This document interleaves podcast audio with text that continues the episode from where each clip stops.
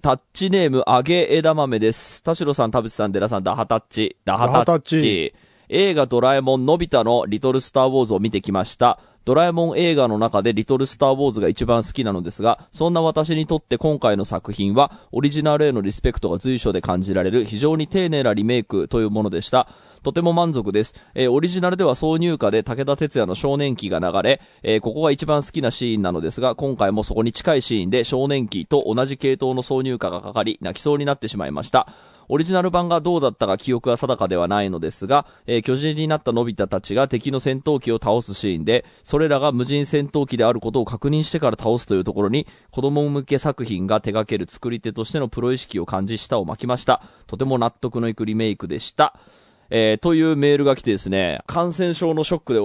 なんか久しく忘れてた気がしますけど、僕たち、毎年ドラえもんの映画を見て喋るっていうのを、うん。やっていたんですよ。やってましたね。で、今年は3月の頭にあの公開されて、まあ、いあの、通年の、えー予定通りと言いますか。まあ、あの、うん実際その、こあの、コロナのこともあって、公開が、えっ、と、遅れて、うん。えっ、と、もう、ほぼ1年スライドした形になっているんですね。今のところそうなんです。うんで、えっ、と、今回の作品がちょっとディレイしたんですけど、結局3月に公開されたよということで、えー映画はやっていたんですけれども、うん感染症によってこう生活スタイルが変わってしまったせいもあり、うんドラえもんの映画に行くっていうなんか、あの、ルーティーンも、うんえっ、と、すっかり忘れていた自分がいてですね。あてか、公開時期がわかんねえから、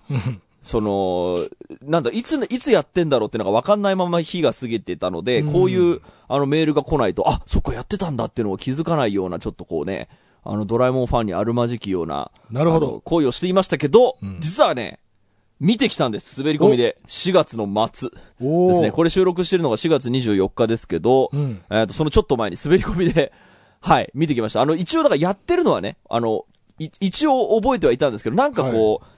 なんでしょう、こう、毎年行くっていうルーチンがこう崩れてしまっていたので、なんかこう行くタイミングが、あの、つかめないというか、映画見るときはちょっと別の映画見ちゃうなみたいな、ちょっとこう、低たらくな時期が続いてたんですけど、ちゃんと見てきましたので、おちゃんとやりましょう。あの、ちゃんとやりましょうって別に毎年絶対続けなきゃってわけではないんですけど、ドラえもん会を、ーはあの、まあ、一応ね、人気企画としてずっとやってきたわけですから、はい今回喋ろうと思います。い。うん。はい、今週も始めます。はい。田代智和と。田淵智也のタッチレディオ。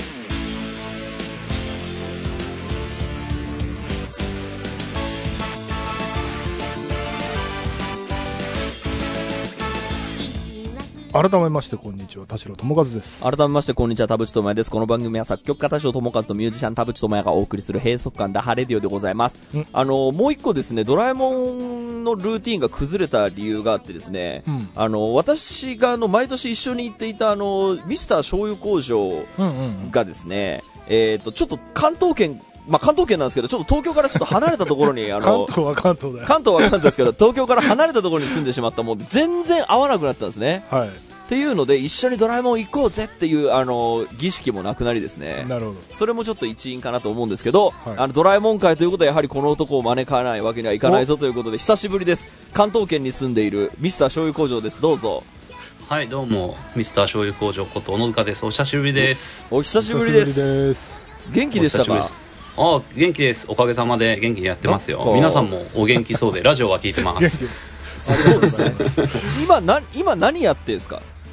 今、醤油工場じゃないですよね、も今ね、醤油工場じゃなくなっちゃいました。う。うん。薬を作る会社でお手伝いをしています。あ、またちょっと理系の、やっぱ類なん創ですね。薬の。関係ですね。でももともとなんか、かそういう研究とか製開発とかそういうあれをやってましたそうそうそう、そうですね。なので、まあまあ、そんなに遠からずではあるんですけど、食品ではなくなっちゃったっていうところはまあ結構、畑が変わった感じはありますけどね。もう千葉県には住んでないということで、今何県に住んでるんですか？今、神奈川です。神奈川か。へえ。実際、東京は遠くなったんですか？いや、そんな、むしろ今の方が全然近いんじゃない？まあ、どこに行くかにもよるけどね、都内でも。はいはいはいはいうん。まあなんかあんまり場所を特定しなくても。まあまあそうですけど、その、いや、僕も分かってないから、あの、はい違うんですよ。気軽にね、誘えなくなって、まあコロナのこともあったので、はい。本当この2年、本当アニソン派の時にわざわざ来てくれて、それであ久々に喋っうたん。ぐらいだったらちょっとね積もる話もあるので、まあ、今回のドラえもんの話しますけどはい。あのーそんなに別にあのがっつり語れるかどうか自信はないのであらあらあら。あ感想をバーって喋って満足したら小野塚さんの近況っていう回に。そんななの？わかりました。いいのかな、それで。いいですよ。ということで今週も30分間閉あなたの閉塞感をダハタッチ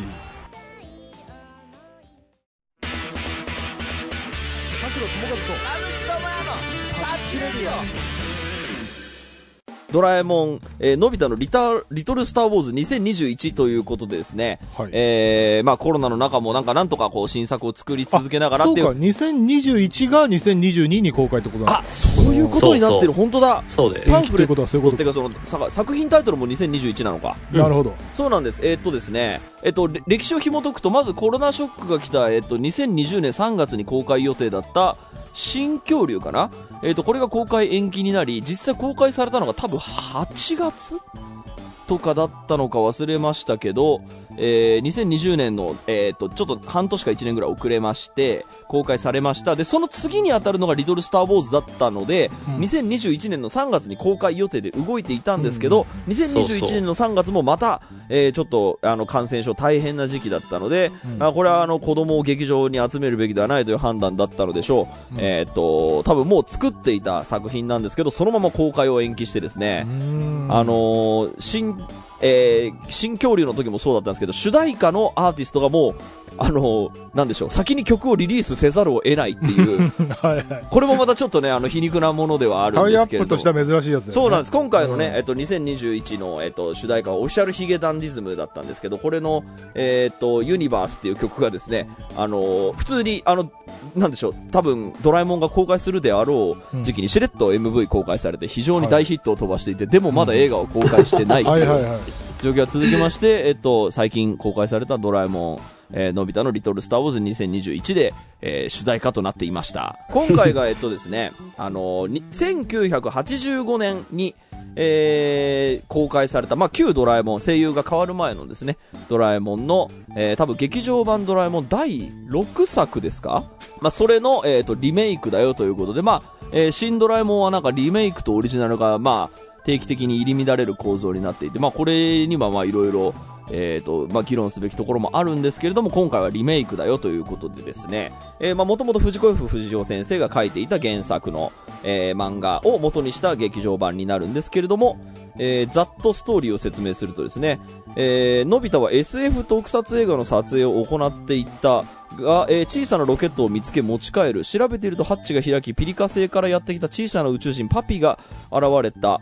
えーそしてなんとパピの正体はピリカ星の大統領だった。クーデターを起こしたギルモア将軍の右腕ドラコルル長官が率いる反乱軍に追われていたのだ。彼らは、えー大統領のパピを捕まえるため遠く地球までやってきたのだった、えーみんなを巻き込んだことを気に病むパピにジャイアンが声をかける。大統領安心しな俺たちは味方だ。のび太たちはパピを守ろうと決意する。というようなですね、まあ、宇宙人が地球に来たよってその宇宙人は、えっと、どっかの星の大統領でしたけど、なんかクーデターが起きて亡命して逃げてきました。えーその星を救おうということで、のび太が冒険に出るよというのが、まあ、大体のストーリーでですね。まあ、これは旧ドラえもんの中でも非常に、あの、人気の高い作品でですね、えーっと、まあ、リメイクを、まあ、待ち望んでいた人も多分たくさんいるでしょうということで公開された映画だったんですけれども、えー監督がですね、えー山口進さん、えーそして脚本が佐藤大さんということですね。これは、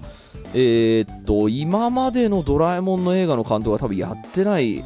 新顔の人ですね。うんあの、そっかと。にかく毎年いろいろ順繰りに順繰り。まあ、今回はまた新しい監督がやったよということで、うんえーそのリメイクやいかにということなのですが、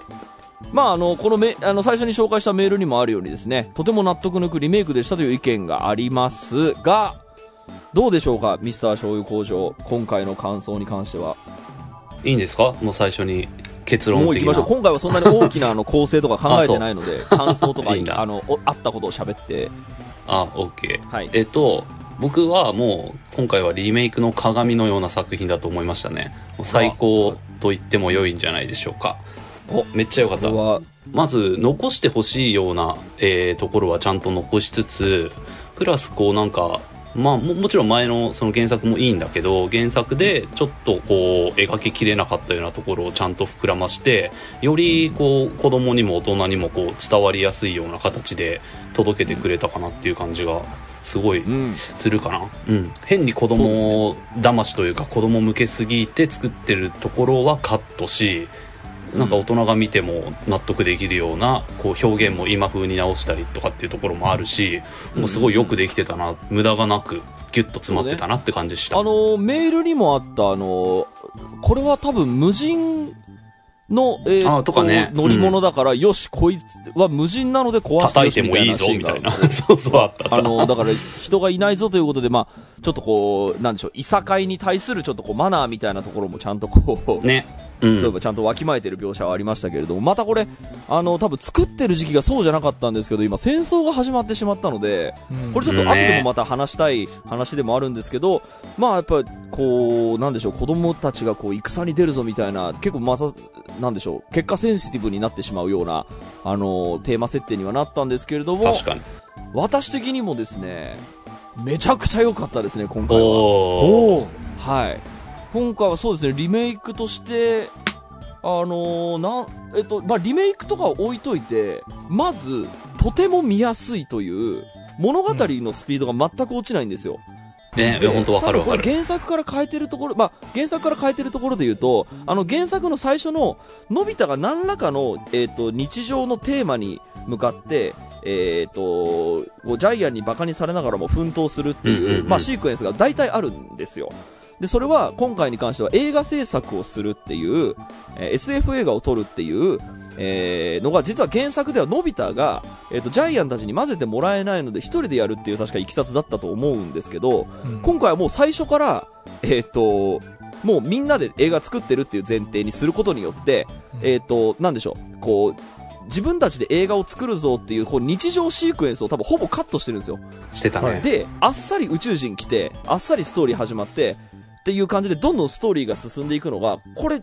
私的に見ててとても現代に合っているなと思っていて、うんあああのーやっぱりそのドラえもんの、えーっと、僕好きなところでもあるんですよ。まず、まず日常で何かあって、そこに対して、えーハプニング的に起きたことから、こう大事件に巻き込まれていくっていうのが、まあ、あの、旧ドラえもんででの、まあ、黄金パターンだったんですけど、あの、今回に関しては、まあ、話のスケールのでっかさとか、結果的に1時間50分かかってるストーリーで言うと、正直あの、冒頭の日常シークエンスっていうのは、あれはカットした方がストーリーって進むよねっていう、あのうん。判断だったと思うと非常に英断だったと思っていて、いやめちゃくちゃ良かったと思った。結構序盤からもう事件始まるんですよ。はい。うん。もうその亡命してきた宇宙人がまああっさり見つかって、僕はこの星から来たなんちゃらかんちゃらっつって、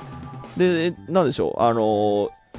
その宇宙人が、えっ、と、人間よりだいぶちっちゃいあのサイズなんですけど、そのサイズの、えっ、と、えーにスモールライトというね、あのドラえもんの道具を使って小さくなってみんなでキャッキャって遊ぶシーンは、まあ、あるんですけど、ものすごくさっくりさっくり進んでいって、で、あっさり事件が起きるっていう、このス冒頭のスピード感は結構、あの、時代に合ってるなとも思っていて、やっぱりその集中力が、あの、低い子供たちでありますとか、まあ、あの、なんでしょう、ドラマは、えっ、と、何が起こるかをもう、なんでしょう、倍速で見てでもいいから、こう、抑えるようなこう若者が多い中で、なんでしょう、あえっ、と、どっちがいいってわけじゃないですけど、あの、飽きないようなスピード感にはなっていたなと思っていて、それってあれですよね、スパイダーマンも、もう、あのー今の3部作目のスパイダーマン、あの、この間うんうん。完結した方も、あの、最初に、えっ、と、当然やってた、あの、雲に噛まれるっていうくだりは、うんうんあえてなくしたというか、もう、わかるよねにしたっていうのとかなり近い感じがしたけどね。やっぱそうなんですね。やっぱ今のその作劇作りっていうのがなんかそういうのがやっぱりいいんでしょうっていう、その、なんでしょう。こう、批判的に見るとね、そのカタルシスがとか文脈がとかってなるんですけど、いやでもテンポが速いならテンポが速いで面白いもんは面白いでいいんじゃないのっていうのを感じられるそのスピード感だったので、うんそれがすごく良かったなっていうのが僕、脚本のやっぱテンポ感と、あと、えっ、と、なんでしょう、原作のいいところはちゃんと出してるっていうのがセリフに関してはすごく大いにあって、うんあの、多分原作にあったであろう名台詞っていうところはちゃんと残して、しかもそれは象徴的にちゃんと描いていて、でも、なんでしょうかね。多分まるっとそのまま焼き直ししたわけではない脚本運びになっていて、なんかこれはななんでしょうかね。オリジナル要素めちゃ加えたんでしょうけど、大事なところだけは全く、えっ、と、すブレてなく、で、また大事なところをちゃんと、いいセリフですよ、今っていう感じに、ちゃんと演出としてやっているなっていう印象があって、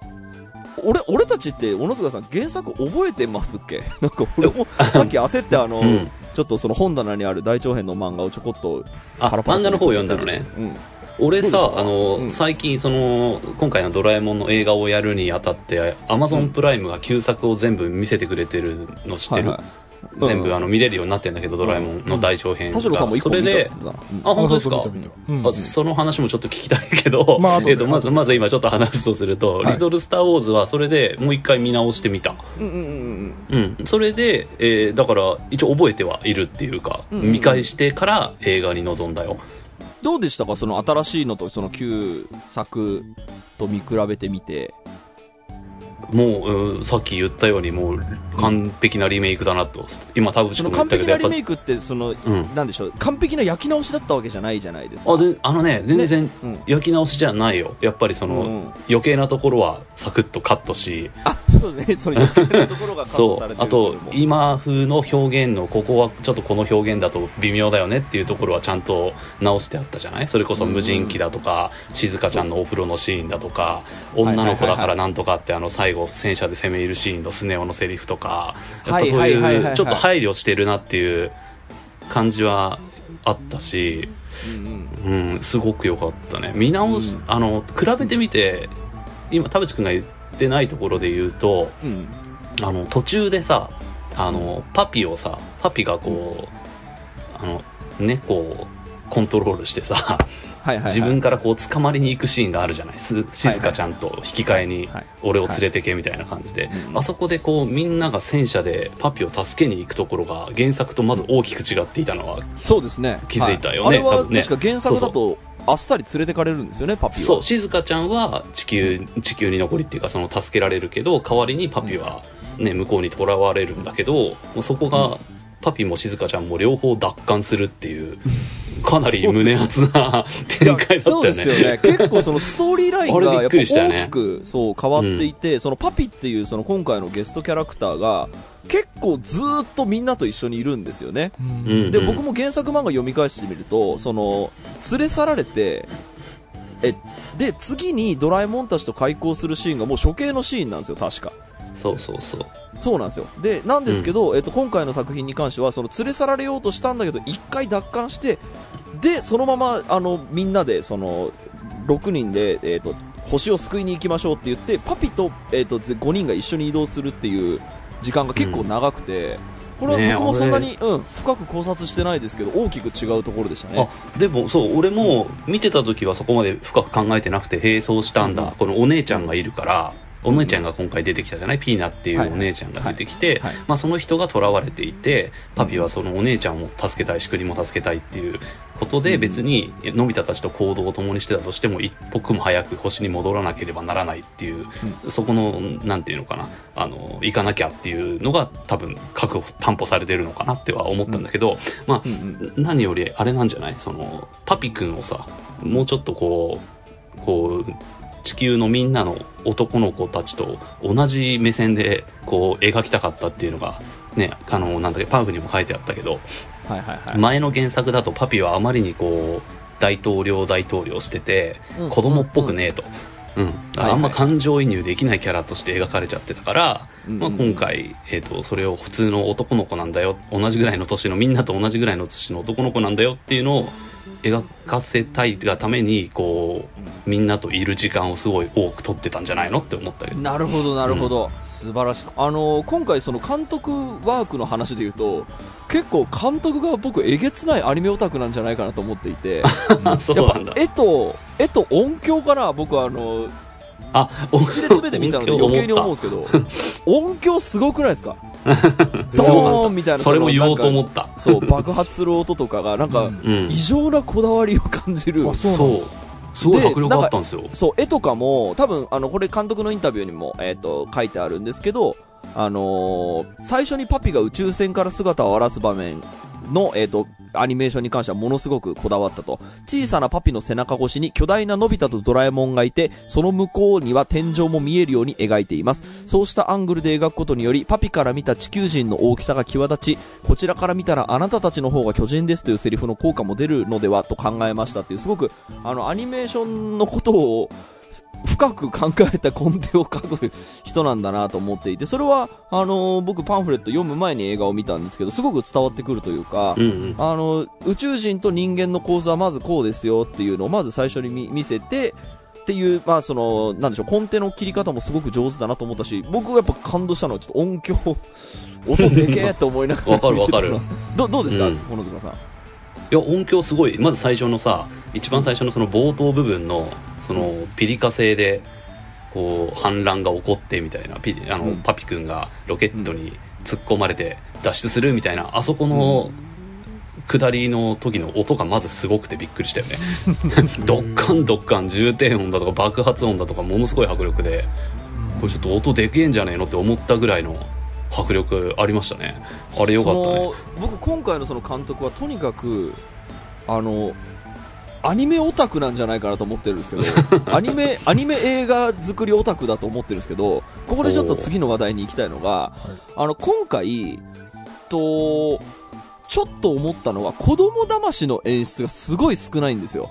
あよかよく言ってくださいました。あので、これは僕が、実はドラえもんリメイクの好き、あ、リメイクっていうかそのドラえもんの新しい、あの、おっさんになってしまった私から見るドラえもん映画のすごく苦手なところで、うん。子供騙し演出っていうのが、うん。まあ、あるんですよ。まあうん、わかりやすく言うと階段からこけると、えっ、と、劇場で笑い声が起きるとか、はい。っていうのがあって、まあはい僕見てると、僕全然面白くないんですけど、でも子供が笑ってるっていう、その劇場の空気を見て、あ、やっぱり、これがやっぱ、なんでしょう、アニメ映画の基準なのか、うん。って言って、まあ、なんでしょうね、置いてけぼりな感じがちょっとしなく、まあ、まあ、おっさんなんだから置いてけぼられて当たり前だろうと思うんですけど、今回はですね、その、子供が笑うような子供騙し演出が結構少なくて、そう。これは、監督の、なんか異常なまでの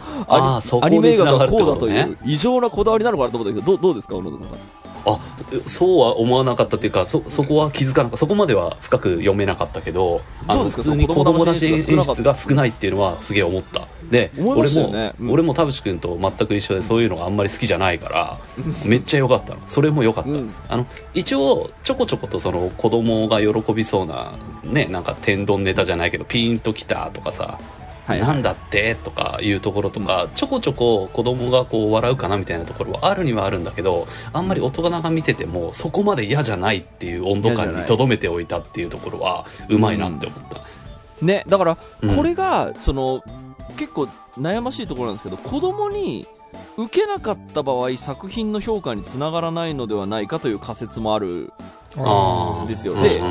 これもう一個の事実として、これ、あのーまあ、これは大きくコロナのせいだと思うんですけど、興行成績はここ2作著しく低いんですね。はいはい。おー。あの、それまでは毎年その更新してたのもあったんですけど、やっぱりその、劇場に人が来なくて、鬼滅の刃は売れてるし、名探偵コナンは売れてるんだけど、ドラえもんに関しては確か下がってんですよね。うん。それまでが好調だったせいもあってっていうのもあるんですけど、確か、あの、ちょっと後で調べておきますけど、確か下がってるんですよ。で、これは別に子供騙し演出が少なくなったからではないと僕は思うんですけど、うん。ただ、興行成績が下がったのは事実なので、うん。この統計を見ると、その、なんでしょう、その物事のアニメーションの作り方に何かディレクションが入る可能性はゼロではないなと思っていて、それはちょっと、うん。あの、悲しいなとは思っています。僕的にはすごく好みの、俺ら的には。うん、好みの作劇だったのもあって、これで興行成績少なかったから、あの、やっぱりドラえもんはずっこけて、こう、子供が笑い声を上げるような、こう、安い演出を今後もしましょうみたいになってほしくないなとはうん思ってはいますがうね。んなるほど。うんだからそういう意味で言うと、その、なんでしょう、僕も、えーっと、小野塚さんも、そしてメールをくれた人も、えーっと、やっぱり中年世代で旧ドラえもんを知ってるから、えーっと、そんなおっさんたちにも認められたリメイクっていう意味では、とてもいい作品だと思うんですが、うん。うん。えーっと、ただ、えーっと、今回のその作品が子供に受けてたのかどうかがちょっとわからないが、さっきも言いました、子供が見てわかるような、えーっと、風にちゃんと書き換えてるんですよ。で、そのパピ君をちゃんと象徴的に描いたことで、えー、とすごくカタルシスがあった、あのーシークエンスがその最後の方にある、あのーえー演説をするシーンなんですね、うんうんパピ君が。これはもうおオリジナルにもなかったシーンで、でもこんな演説したんじゃねえの？っていう、そのアニメドラえもんオタクの監督と脚本が協議して生まれたのがその演説のシーンらしいんですけど、これが非常におっさんから見ると感動的。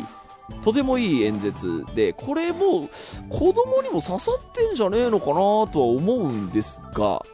どうなんでしょうかねという感じですけど。ここに子供がいねえからわかんない。そうなんで、ただ、一個、あの、次の、次の話題に移りますけど、はい。あの、これは制作側も予想してなかった戦争が起きてしまったっていうことに対する、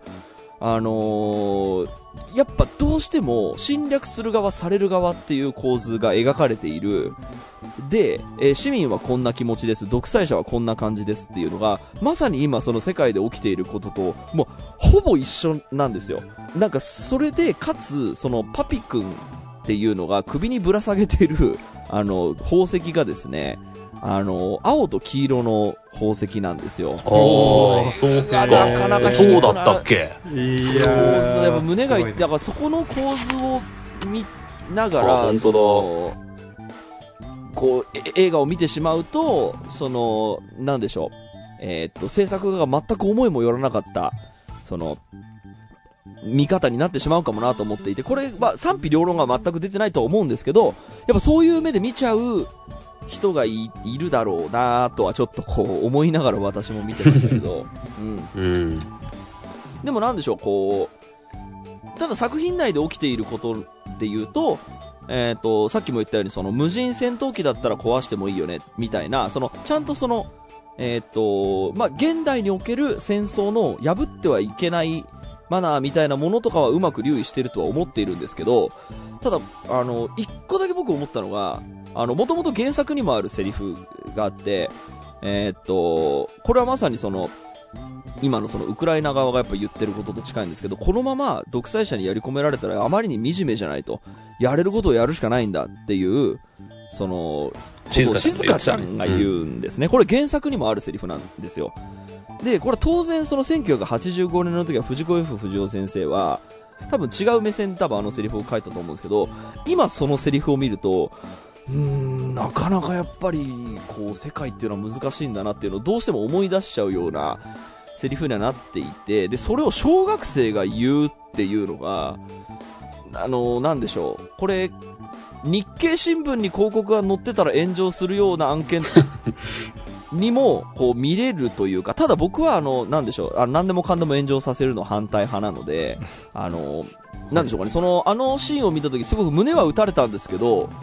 うんと、ちょっと全然話変わるんですけど、最近やっぱこう、あ、これって炎上しちゃうかもって言って一瞬、全然気にしてないのに胸が痛くなる瞬間が結構多くてですね、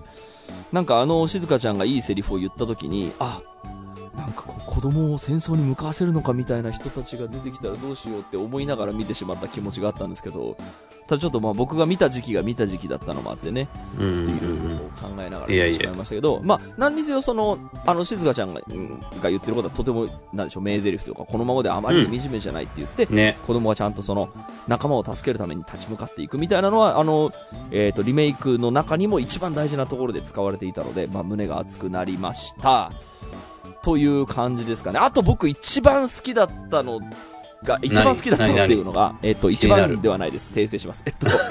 あの、原作になかった話の中で、結構僕胸打たれたのがラストシーンなんですよ。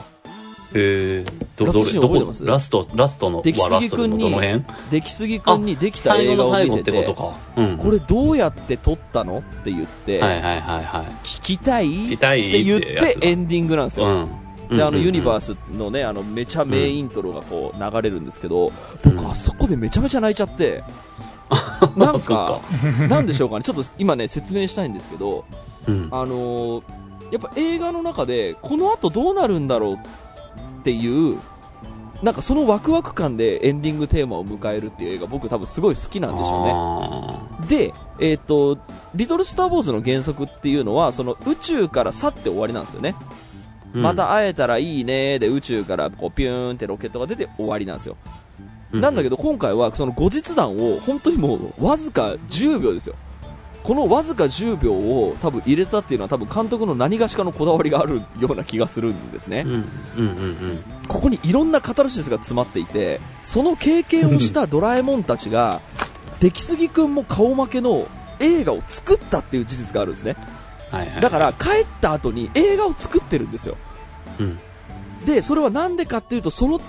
こう、他の子供たちが得られない体験をして、宇宙から帰ってきた僕たちが、これを、その、何かその、プロダクツにするんだっていう、なんか一幕があってからの映画上映会なので、それを見て、出来すぎくんがもうお口アングルで、これどうやって作ったのって言って、聞きたいって言って終わっていくのが、すごい、未来あるなと思って。だから僕ね、エンディングめちゃ好きだったんですよ。うん。っていうのがちょっと最後に言いたかったことですね。はいはいはい。どうですか確かに。最後のあれは新鮮だったねなんかね。今までああいうことそんなにない。特にしかも最後出来すぎくんが出てくるっていうのはなかなかないパターンだったから、ね、俺もおー君は、って思ったね。そう、最初のね、冒頭のシーンから出てた、今回の映画では、うんその、割とあの、珍しいですけど、最初からいて、で、最後にもいるっていうシーンだったので、日常でまたね、うん、出てくるっていうのがいいよね。そうそうそう。で、なんかきっと、この先になんかあるんだろうなって思いながら終わっていく映画だったので、まあそこも僕の好みだったのでっていうことで、まあリトルスターウォーズの話が大体終わりましたけれども、まあ非常に名作だったと思いますね。よかったよね、はい、これはちょっとね、ぜひ田代さんにも見てもらいたいですけど、田代さん、その、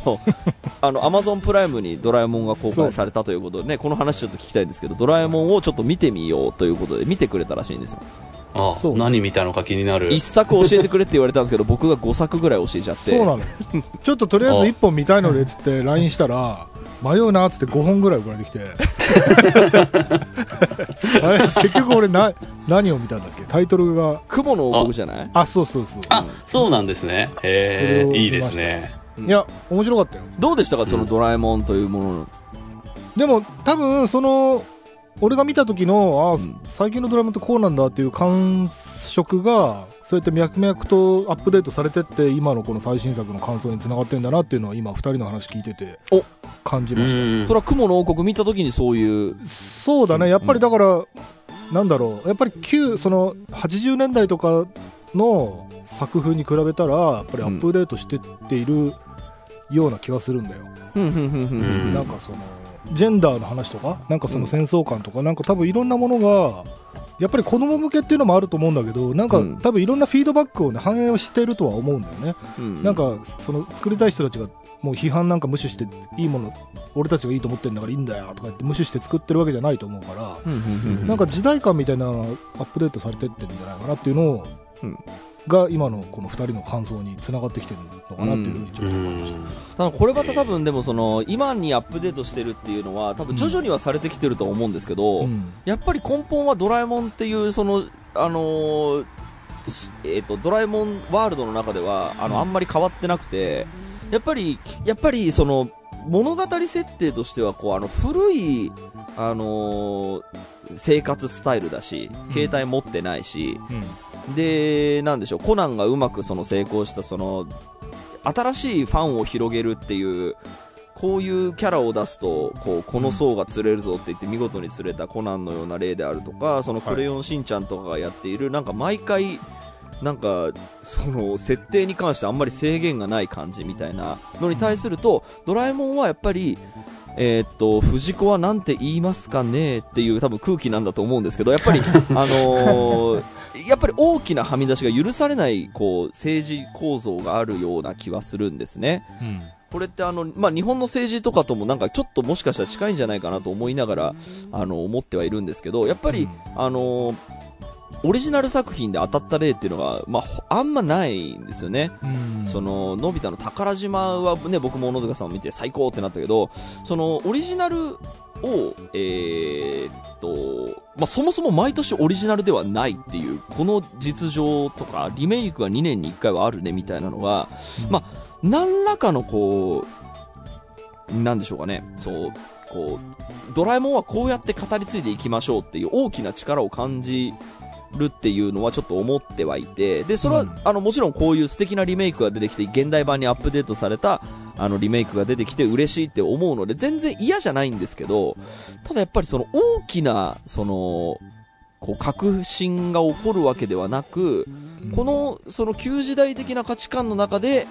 えーっと、まあ、子供にも伝わるもの、大人にも伝わるものを作っていきましょうっていう、ちょっと最初にこう、天井を決めて、なんかこう、作り続けられている感じというのが、うーん、なんかこう、クレヨンしんちゃんとかとかを見てると、こう、ちょっとうら、羨ましいなって思うところがなくはないんですけど、なんかもうそれにもう慣れちゃってるんで、やっぱオリジナル作品が多分来年オリジナルだと思うんですけど、なんか、なんかあんまりやっぱ期待してない自分がいるんですよね。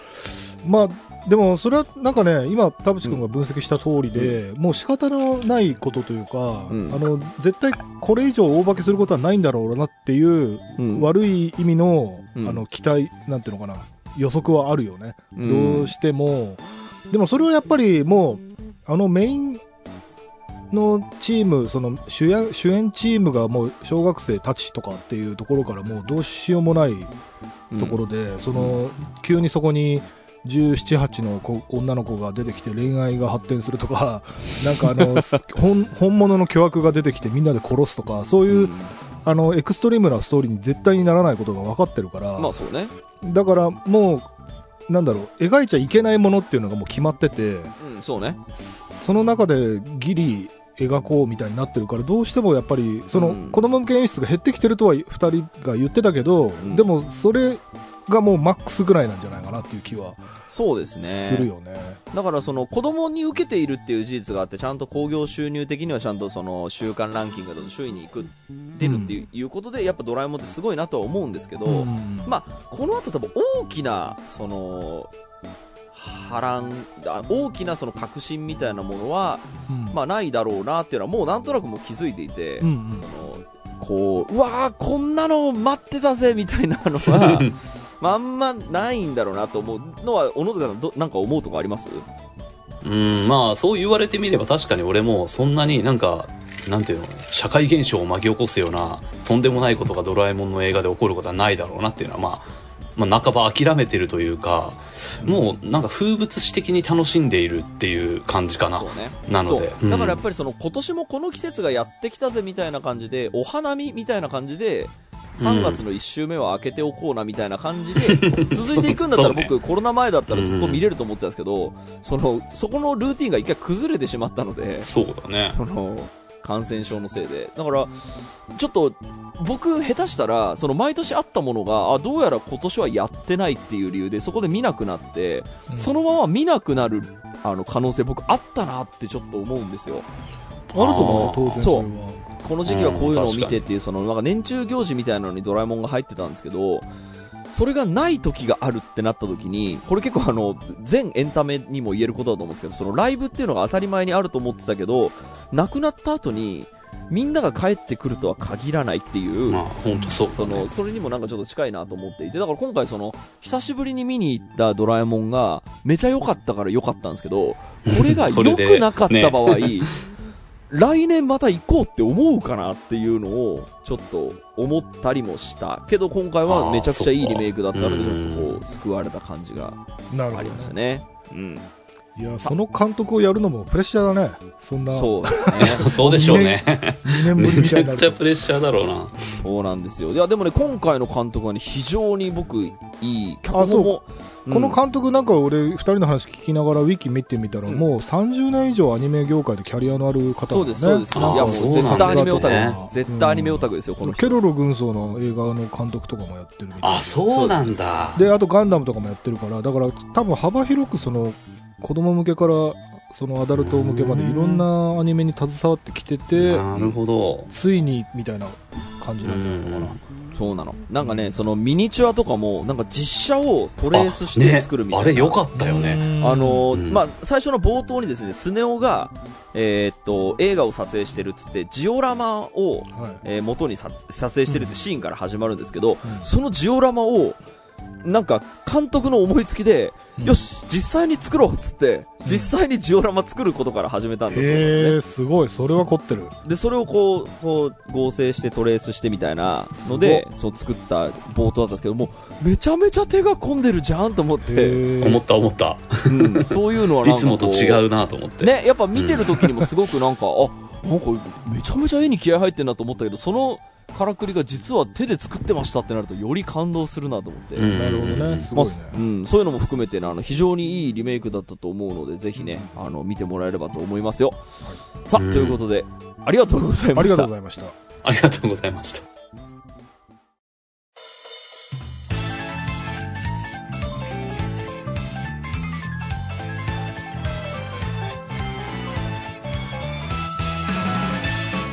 はい、エンディングのお時間でございます。今週もありがとうございました。番組のご意見、ご感想はブログのメールフォームよりお寄せください。えー、タッチ、二人に、えー聞いてみたいことを大募集でございます。えー、e メールアドレスはタッチレディオアットマーク Gmail.com、tacchiradio アットマーク Gmail.com でございます。オフィシャルツイッターの方もぜひチェックしてください。えー、ということでですね、久々にドラえもん会ができたぞということで、あまりなんか、あの、リモートになってからゲストがあんまり来なくなったんですよ。なので、小野塚さん来てくれたのはすごい。むしろ呼びやすいは呼びやすいのにねリモート呼びやすいのにね。そうですよね。全然。あものっといろいろそうこの2年間、呼べばいいちょっとタッチレディオは聞いてくれてたんですか、あ、聞いてましたよ。あの、毎週欠かさず聞いてまして。どうですか？最近、最近俺たち大丈相変わらず夫ですか、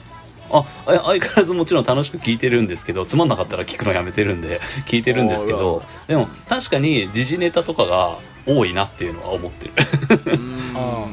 うんそうね、ゲストなんかもっとゲストだ。だとか、なんか企画で、なんか、いや、なんか、なんだろう。まあいろいろ多分やってたと思うんですけど、食べ比べ企画ものがそうそう、企画ものがちょっとないくて、お便り読んで、こう喋るっていうのが多いから、まあ俺は全然、あの、嫌じゃないんですよ。これ別に文句を言ってるわけじゃないんですけど、はいなんかこう、まあ本当にお三方が好きな方は多分何を話してても大丈夫だとは思うんですけど、なんかいろいろやる、やるといろんなところからこう、新しいお客さんも来たりするのかなって思ったりはしてましたけど、あの別にそれ求めてないのか。ま あ求めてはないですけど、まあ、あの、こう、内輪になればなるほど、こう、だんだん、あだんだんっていうか、その、たまに不安になる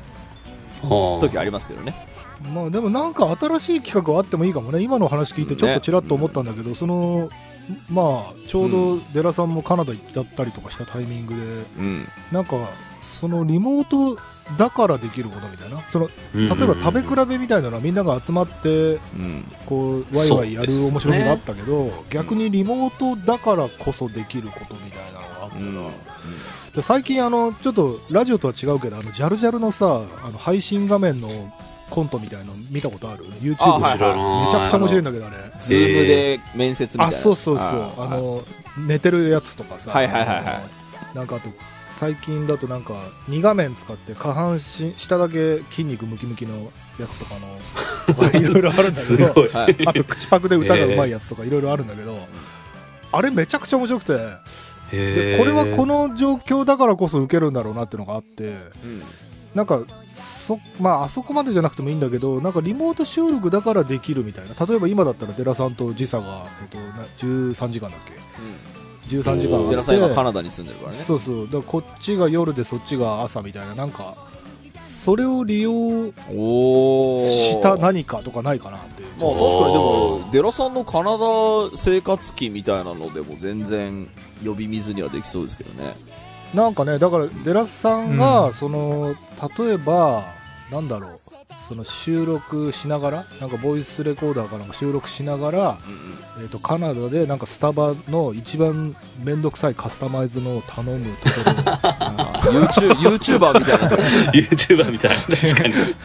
迷惑系迷な。惑系じゃなくていや迷惑系じゃないけどなんかそれを楽しむとかうんなんかわかんないけどなんかできないかなってちょっと今ぼんやり思いましたそうですね。なんか、企画は確かに減ってはきてはいますよね。なんかこう、1ヶ月に1回集まれる日を決めて、その日の、なんか、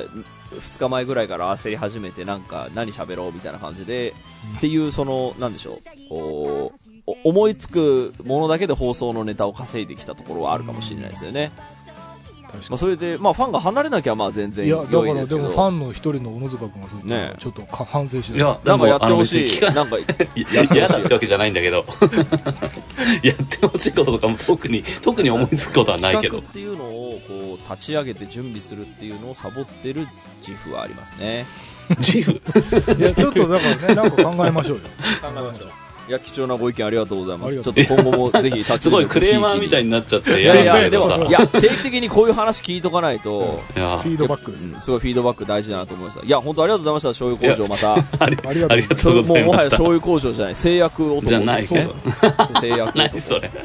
ミスター製薬男。なんかね、新しいお仕事も頑張ってるみたいなんで、はい。ありがとうございますす。。はい。また、ますまありがとた飲みにうございます行きましょうね。や、本当本当本当ということで、今週はここまででございます。はい、お相手は田代智和と。田淵智也でした。また来週。また来週。